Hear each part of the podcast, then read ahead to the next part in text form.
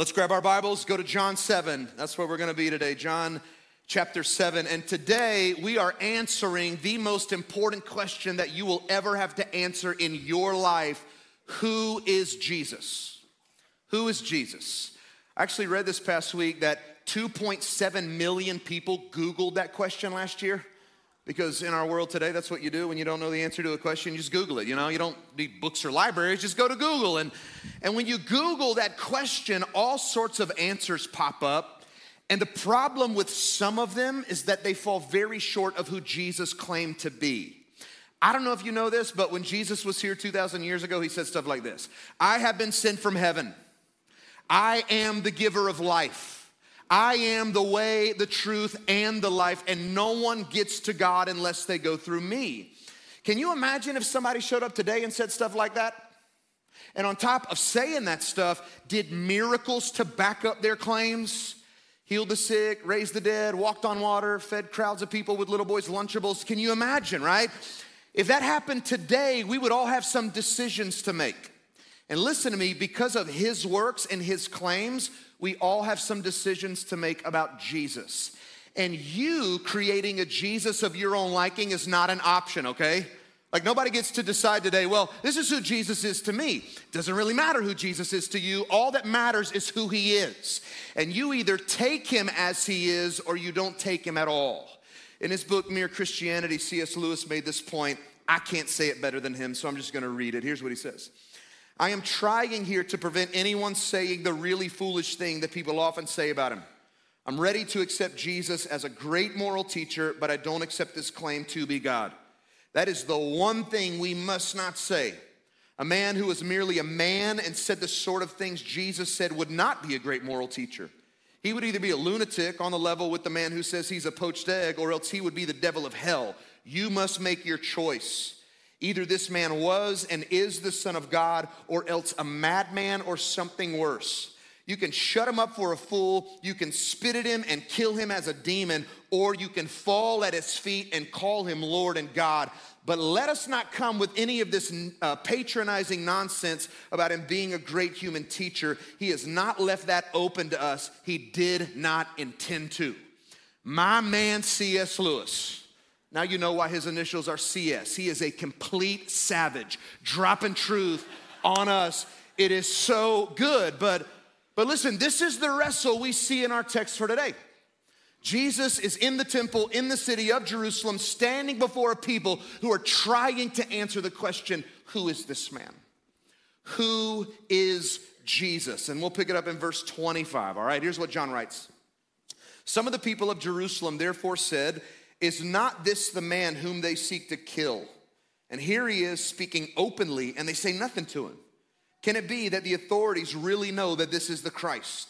But we know where this man comes from, and when the Christ appears, no one will know where he comes from. And we'll stop there and talk, okay?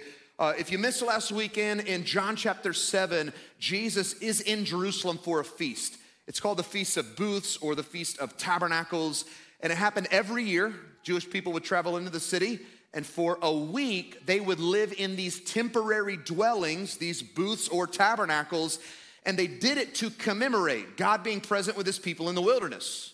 Hundreds of years earlier, God saved the nation of Israel out of Egyptian slavery. He began leading them to the land of promise, and He was present with them the whole way through, providing for them the whole way through. And so, again, the people would gather and celebrate that. In addition, this was a pilgrimage feast which meant every Jewish male had to go. You couldn't get out of it. And so Jesus went, but he didn't go at the beginning. He went in the middle of the feast, about midweek. And when he got there, he went straight to the temple in the city and he began to teach, which, as I told you last weekend, was very surprising because, from a human standpoint, Jesus had no right to do that. I know a lot of times we talk about Jesus as a Jewish rabbi, and he kind of was, but he wasn't really because he never studied under a rabbi, he never went to rabbinical school, and only qualified Jewish rabbis were invited to teach in the temple. But Jesus didn't care, he invited himself because he's God and the temple belonged to him. And, and so he goes in and he starts teaching. And what we see in our text, all of these people who lived in the city of Jerusalem, they're there and they're listening to what Jesus is saying, and they're very, very surprised. Because they know that the religious authorities in that city wanted Jesus dead. And they're sitting back and going, okay, uh, they want to kill him, and they're not killing him. And they wanted to kill him, John 5, because they accused him of being a blasphemer. He walked around making himself equal with God by calling God his father. They accused him of being a Sabbath breaker because he kept healing people on the Sabbath. I think just to mess with the religious people, all right? But but they were angry at Jesus to the point that they wanted to take his life. And here's Jesus in the temple speaking very openly, and those leaders are doing nothing. Nothing. I mean, Jesus is in front of them going, I've been sent from God. And I'm here to speak for God, and I'm here on the authority of God, and, and my teaching comes from God. And then he calls them out for trying to kill him. He's like, You do realize you're about to break your own law, right? Uh, Moses said you shouldn't murder people, which I love that commandment. That's a great commandment. Don't murder people, okay? And, and Jesus is like, You're gonna break your law by murdering me. And, and by the way, can we talk about this? I healed a guy on the Sabbath. You circumcised baby boys on the Sabbath. So, why is it okay for you to cut skin off on that day, but I can't make a guy's whole body well on that day? Help me out with that. And these guys are just standing there letting him talk. This would be like you. Uh, you know that neighbor up the street you always call the HOA on? Some of y'all are laughing because you're the people that do this. You call the HOA, and, but you call because he never cuts his grass and he's got, always got cars parked on the street, super annoying. But imagine you're at your house one night throwing a great big party, all your friends are there, and that dude shows up unannounced and walks into your living room and just blesses you out in front of everybody. And you just stand there and take it on the chin, you know? It's like you listen, you don't say anything, you don't respond, you don't defend yourself. This is what's happening in the text. And the fact that these leaders are staying silent caused the people to question who is that man. Who is Jesus? Thought they wanted to kill him. They're not killing him, they're, letting him, him speak. And so they asked this question Could it be that they know the truth about him, that he is the Christ? And the word Christ there is so significant. I told you this earlier in the series. That is not Jesus' last name. It wasn't Joseph Christ, Mary Christ, Jesus Christ, okay? Christ is a title and it means anointed one. And in the Hebrew language, the title is actually Messiah. And the Messiah was this person that God promised to send into the world for his people. When you go back and read the Old Testament scriptures and you see passages like Psalm 2, Psalm 110, the Bible tells us that the Messiah he would send would be both Savior and King. And so I need you to lean in and catch this, okay? This person sent by God would come to rescue the people of God from all of their enemies sin, death, and hell included. And after rescuing them, he would then rule and reign over them, eventually ridding the world of sin and godlessness. And he would extend to the people of God all the blessings of God through his rule and his reign. And so I need you to listen to what I'm saying, okay? You calling Jesus the Christ is no small thing. Like when you throw that title around, Jesus Christ, that is a very, very weighty thing because when you use that language, you are recognizing that is who He is. He is the promised Messiah. He's not just a good man, He's not just a moral teacher, He's not another religious leader. No, He is God's anointed and he has been sent into the world to save sinners like me. Oh, and praise God, he's coming back one day in the future to set things right once again. This is who Jesus is. And the reason we can be confident in the fact that this is who he is, because he told us that's who he is. I mean, he said it. You can read the Gospels for yourself, but there's this great story in Matthew 16. And he's hanging with his disciples, and, and he's done all of these miracles, and he's teaching, and the people are amazed. And he asks his guys one day, he's like, hey, who do people say that I am? And they speak up and they're like, wow, some people think you're Elijah and some John the Baptist and some say Jeremiah or one of the other prophets. And then he asks them the most important question you will ever answer in your entire life Who do you say that I am? And Peter speaks up. Because I told you last week, Peter always spoke up. Dude would never shut up. He was always the disciple talking, you know. And Peter speaks up and he goes, You are the Christ, the Son of the living God. And what Jesus doesn't do in the moment is say, Oh, no, no, Peter, you've got me confused with someone else. That's not me. He says, Ding, ding, ding, ding, ding. We have a winner, folks. Peter, you are blessed because you did not figure that out on your own. My Father in heaven revealed that to you. You are Peter, and on this rock I will build my church, and the gates of hell will not prevail against it. And can I just tell you, when he said that, he wasn't saying that he was gonna build his church on Peter. No, he was saying, I'm gonna build my church on your confession that I am the Christ, the Son of the living God. This is who Jesus is. But the people in our text are not convinced yet. You know, they're wondering if that's who he is, and they're wrestling with whether or not that's who he is, but they're not convinced because at the time of Jesus, the Jewish people held to this belief that when the Christ appeared, he would just appear and no one would know where he came from. And they're looking at Jesus and they're like, well, we know where he comes from. We saw it a chapter ago, John chapter 6, when Jesus announced that he was the bread of life. He's like, I've been sent from heaven. And the people were like, No, you haven't. You're Joseph's boy.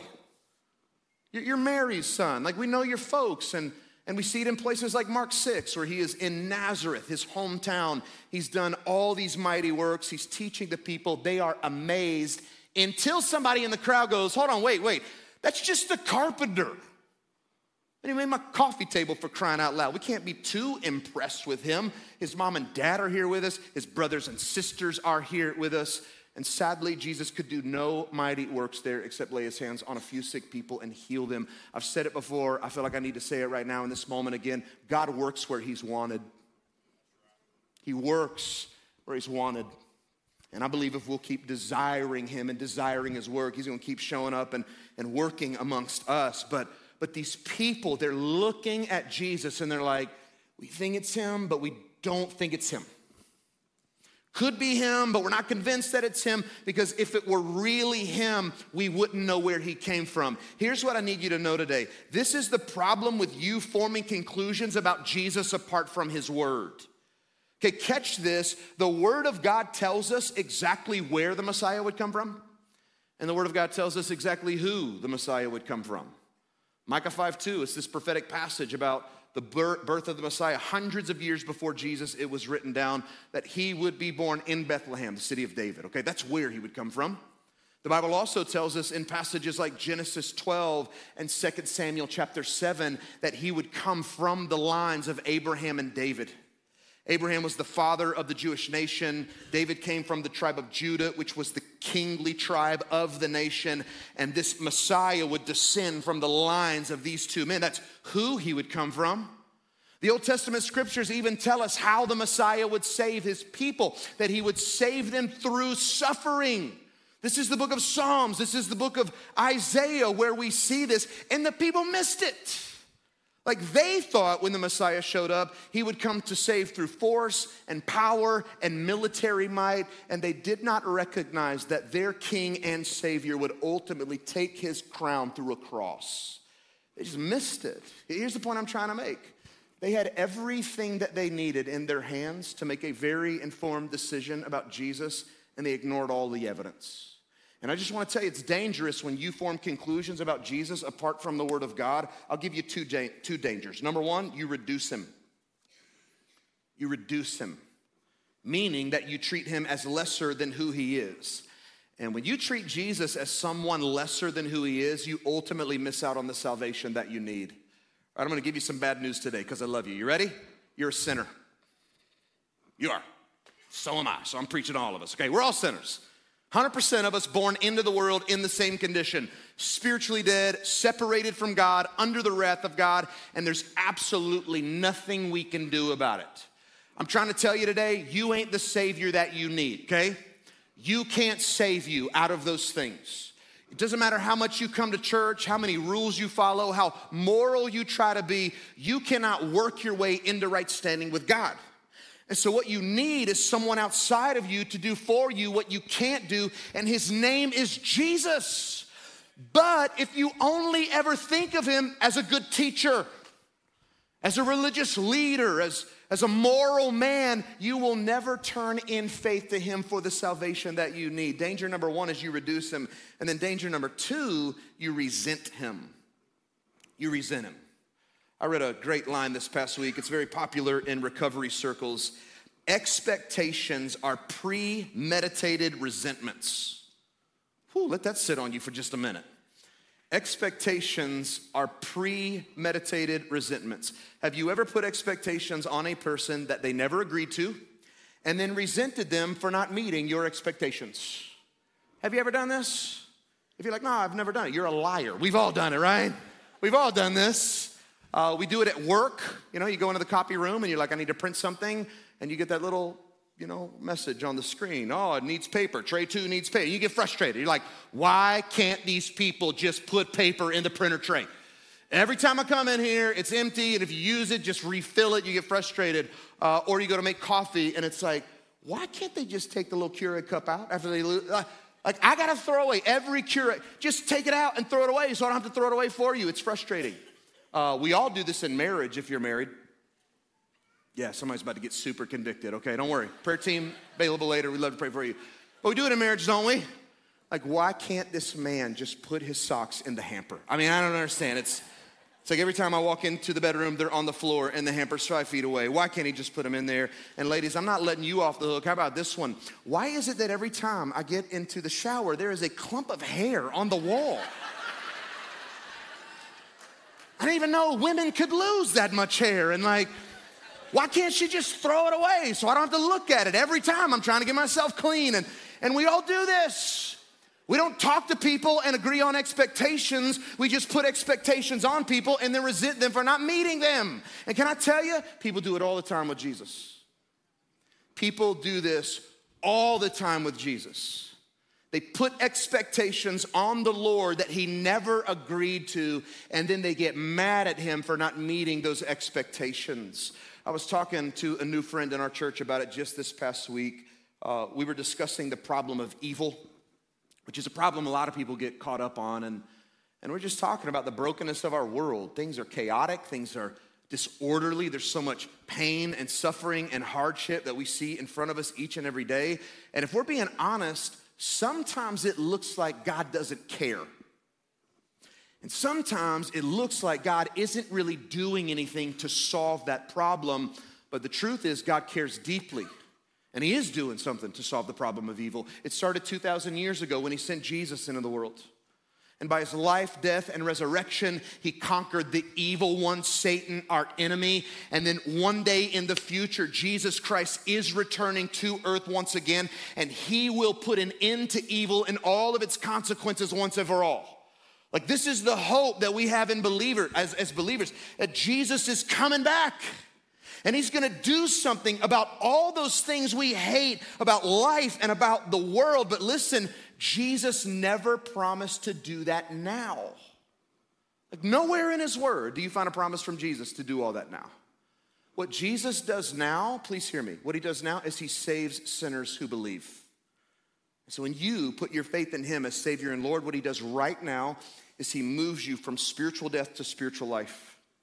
He replaces your cold, uh, dead heart with a brand new heart that longs for God and desires God. He sends the Spirit, the Holy Spirit, to indwell you so that you have the power you need to live the life God created you to live. And then He gives you the hope of eternal life with Him. That is what He does now. So, if your expectation for Jesus is to solve all of your other problems now, you're gonna resent Him.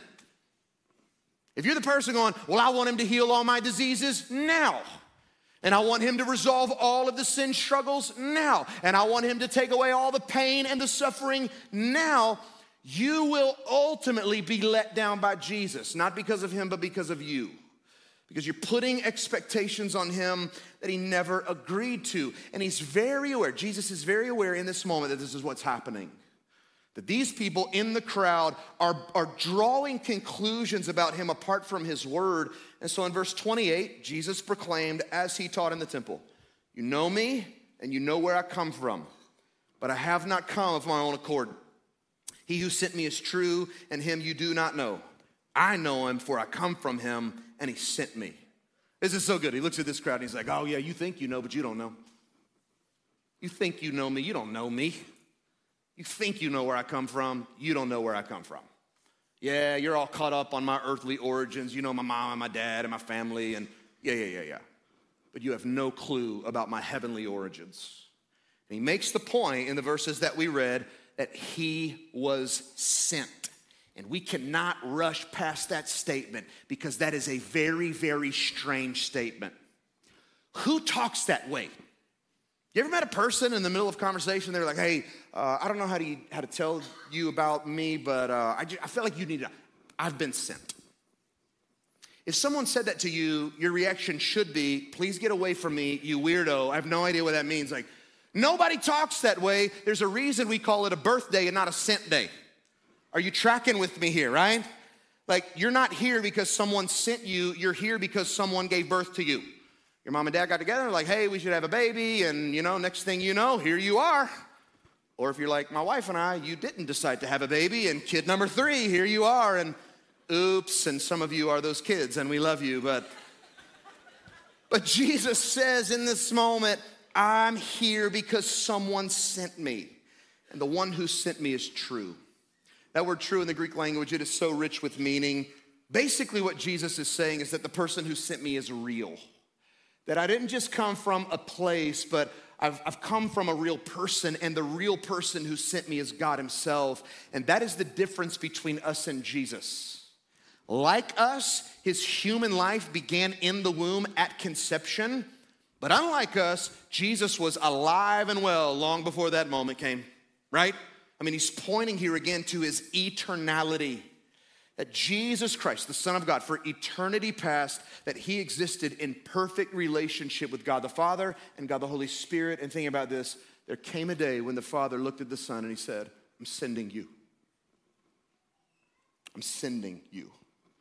And he sent Jesus Christ into the world for two distinct purposes. Number one, to make him known.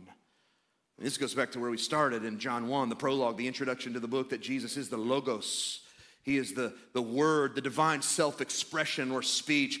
And John 1:14, the word became flesh and he came to dwell among us, tabernacled among us is the language there, that he is the visible manifestation of God's glory upon the earth. He came to show us what God is like. And then at the end of his life, Jesus made a way for us to know God. This is the good news of the gospel. Man, that when you and I were, were dead in our sins, separated from the God who created us, under wrath, and unable to do anything about it, that Jesus did for us what we couldn't do. It's John 3 stuff that, that God sent Jesus not to condemn the world, but to save the world.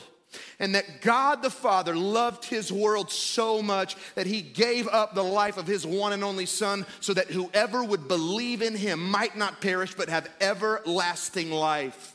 The Father sent the Son. And here's Jesus' point in the text you can't know the one who sent him if you don't know him. You can't know the Father if you don't know the Son. You can't know God apart from Jesus. You see, the lie in our world today is that there are many ways to know God.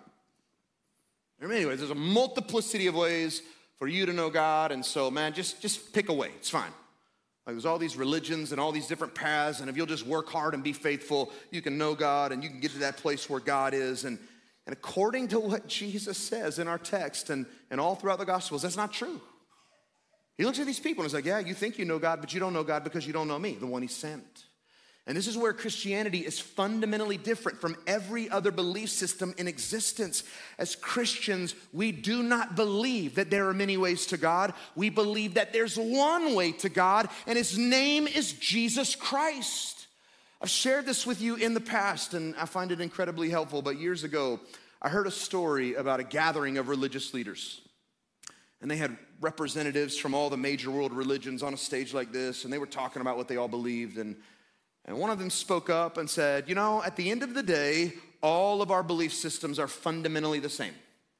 And at the end of the day, we're all worshiping the same God. And he used this illustration. He said, If you can just picture God on top of a mountain and all of these different paths leading up to him, he said, That's what the different religions are. Christianity's a path, and Islam's a path, and Buddhism is a path, and Hinduism is a path. And so, if you will just pick a path and be faithful, you can make your way to where God is. And and after he got done with that explanation, the, uh, the Christian on the panel, he spoke up, excuse me, excuse me. That's not what we believe.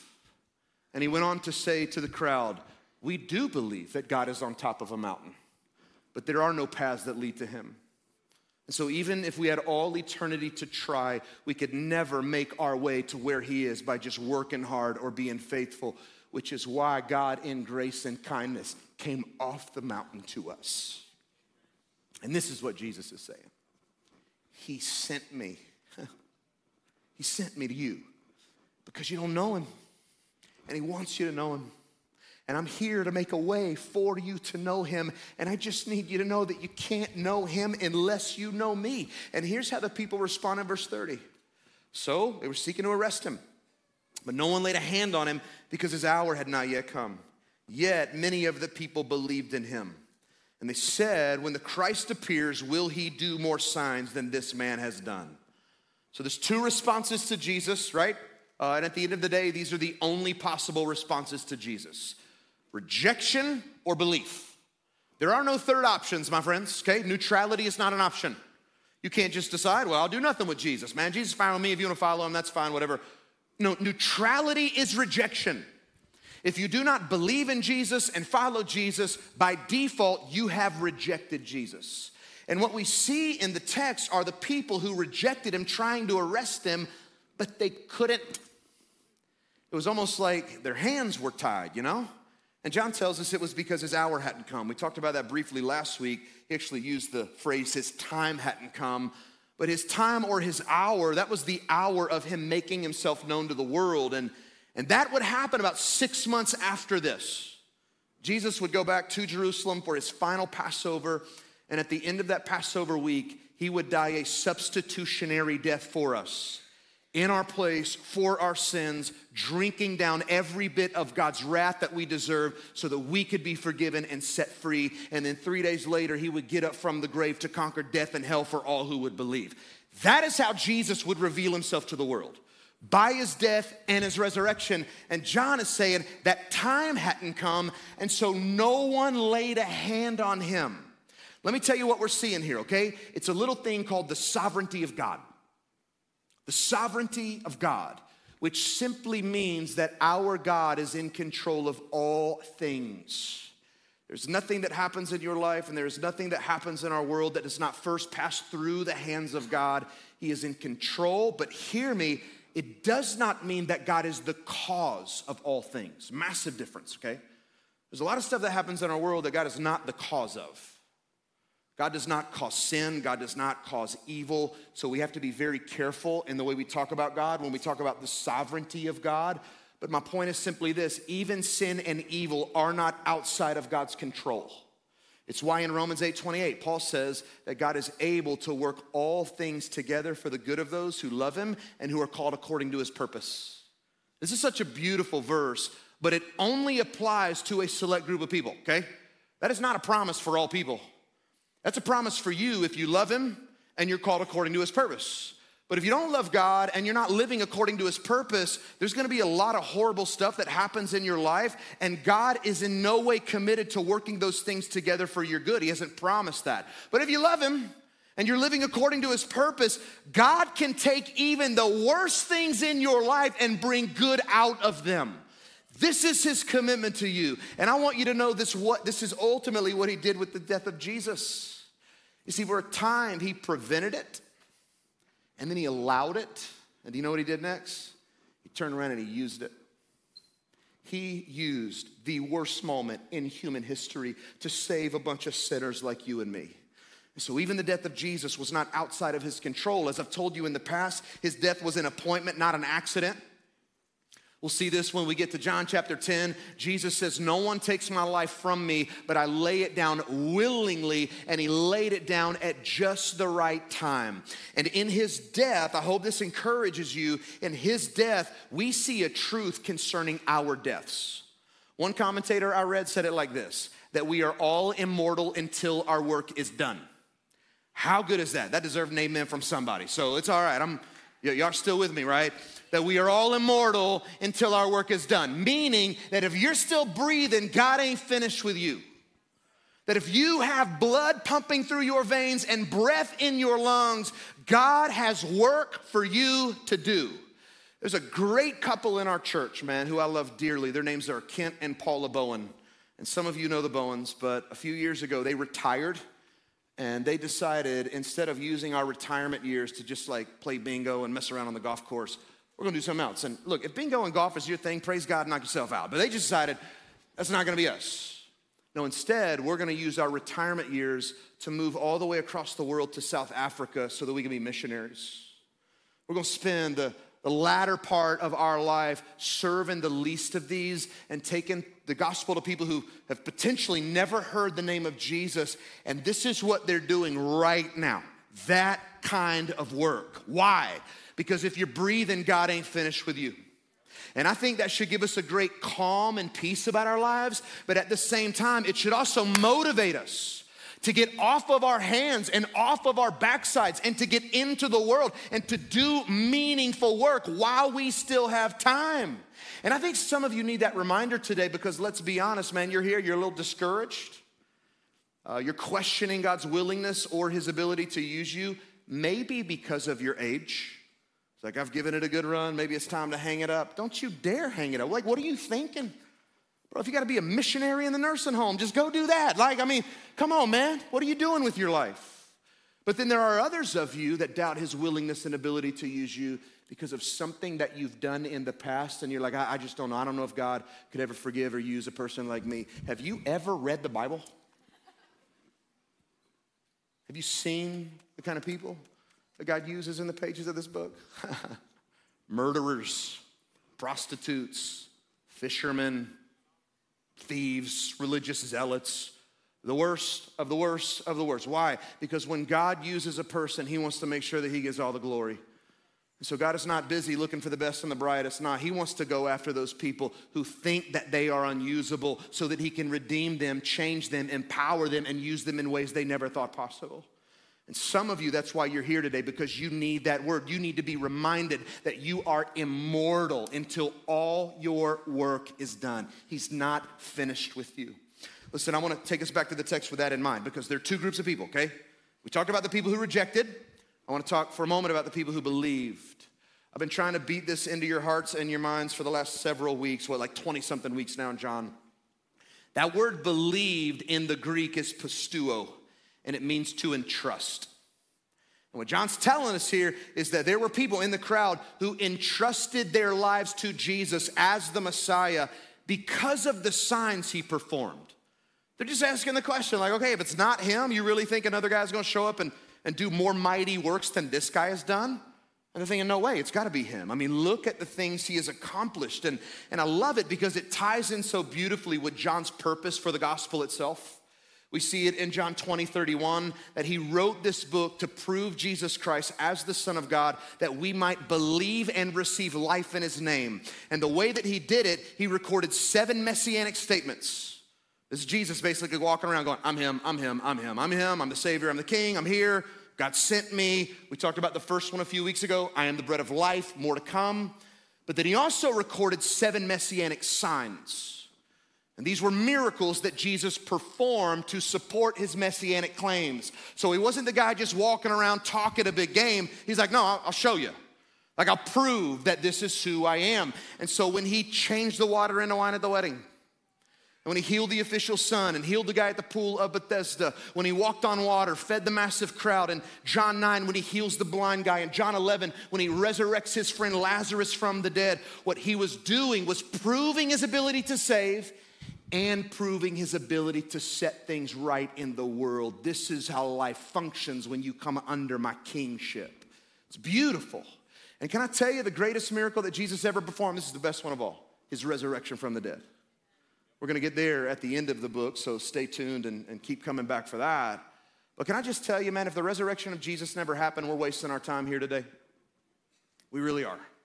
And to all the skeptics and critics in the room, if the resurrection of Jesus never happened, you win.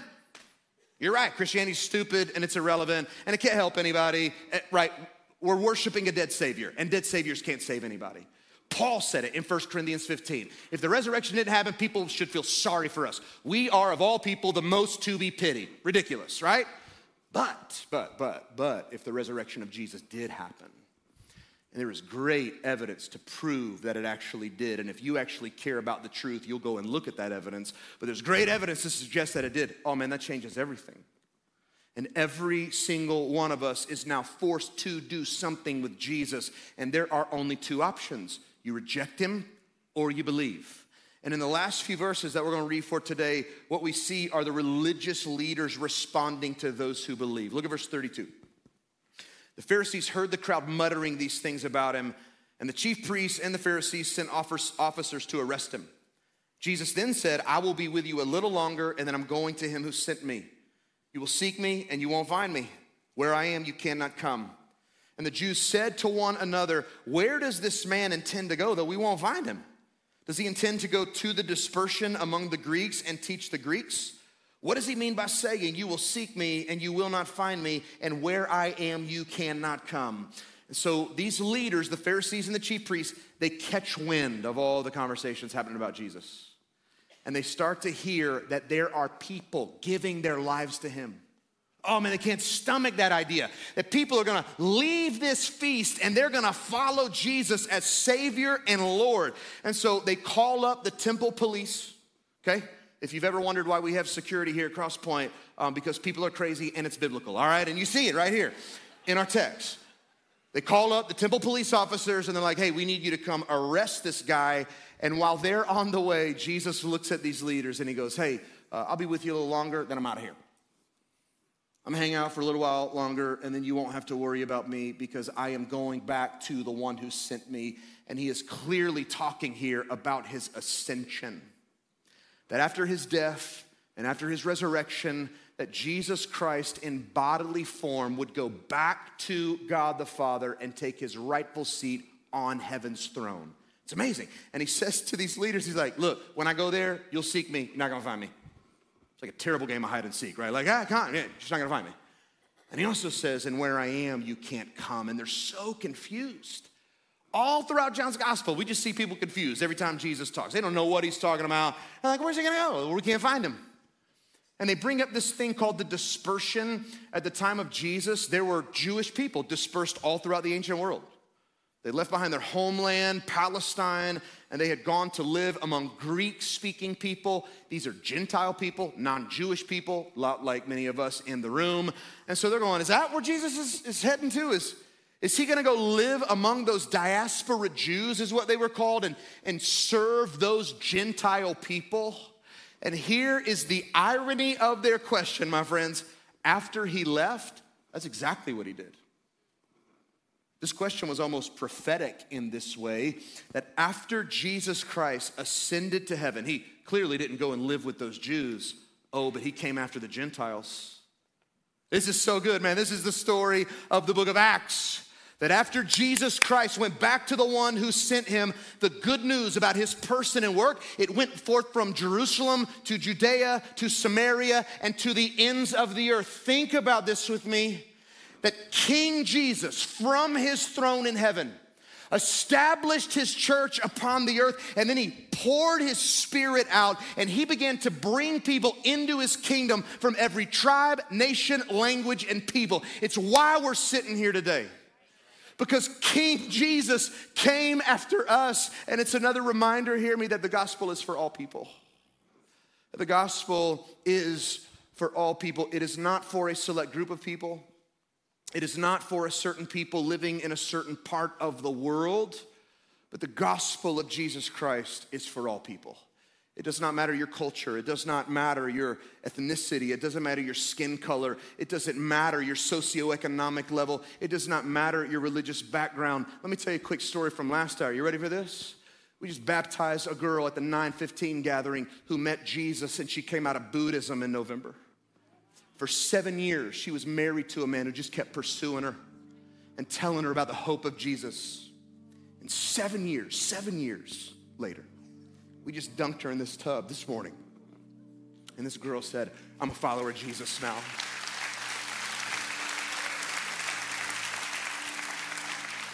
Man, the, the gospel is for all people. It does not matter your past mistakes. You cannot out sin the grace of God. It does not matter your present failures. No, when Jesus Christ went to that cross 2,000 years ago, he went for you. And when he got up from the dead three days later, he got up for you. And when he ascended and took his seat on heaven's throne, he came after you. Look, if you are in his family, it's because Jesus pursued you. And if you're not in his family yet, I believe that's why you're here today, because Jesus is pursuing you. And he's after you, and he's trying to reveal to you who he is and what he has done on your behalf. And here's the really good news for us. You ready? If we seek him, we will find him. Matthew 7 7, seek and you'll find. And when we seek him today, we find him because we know where he is. And I tell you this all the time don't hear this stuff with church ears, okay? Like if you're going up in church, yeah, yeah, yeah, I know. No, you don't, okay? Come on, man, just stand in awe and amazement with me for a moment. Right now, as we are here, our resurrected Lord and Savior Jesus Christ is on the throne of heaven, seated at the right hand of God the Father, ruling and reigning over all things, snatching people out of the grips of death and hell, giving them life, bringing them into his kingdom. And he has said to you and I, as we're here, look, I'll be your high priest, I'll be your go between. Like you, God, I'll be the guy sitting in the middle and so you can come into the presence of God anytime you want, and you can ask for anything you need to live the life that I've created you and put you on the planet to live. So just come and ask with confidence. Anytime you want, man, I'm here. I've lived your life, so I know what it's like. And so just come and ask, and I'll give you what you need, not just to survive, but to thrive while you're there. Even in the face of suffering and hardship, I will empower you to live a life for the glory of God and the good of my world. This is Jesus. In addition, man, we can go to where He is. We can go to where He is. Right now, He's in heaven. This is what the Bible calls the dwelling place of God. And He's there, but sometime in the future, have no idea when, He's coming back. He's going to leave heaven once again and he's going to come back to earth and he's going to redeem and restore and make all things new. King Jesus will come and set things right in his world and we can be a part of all that.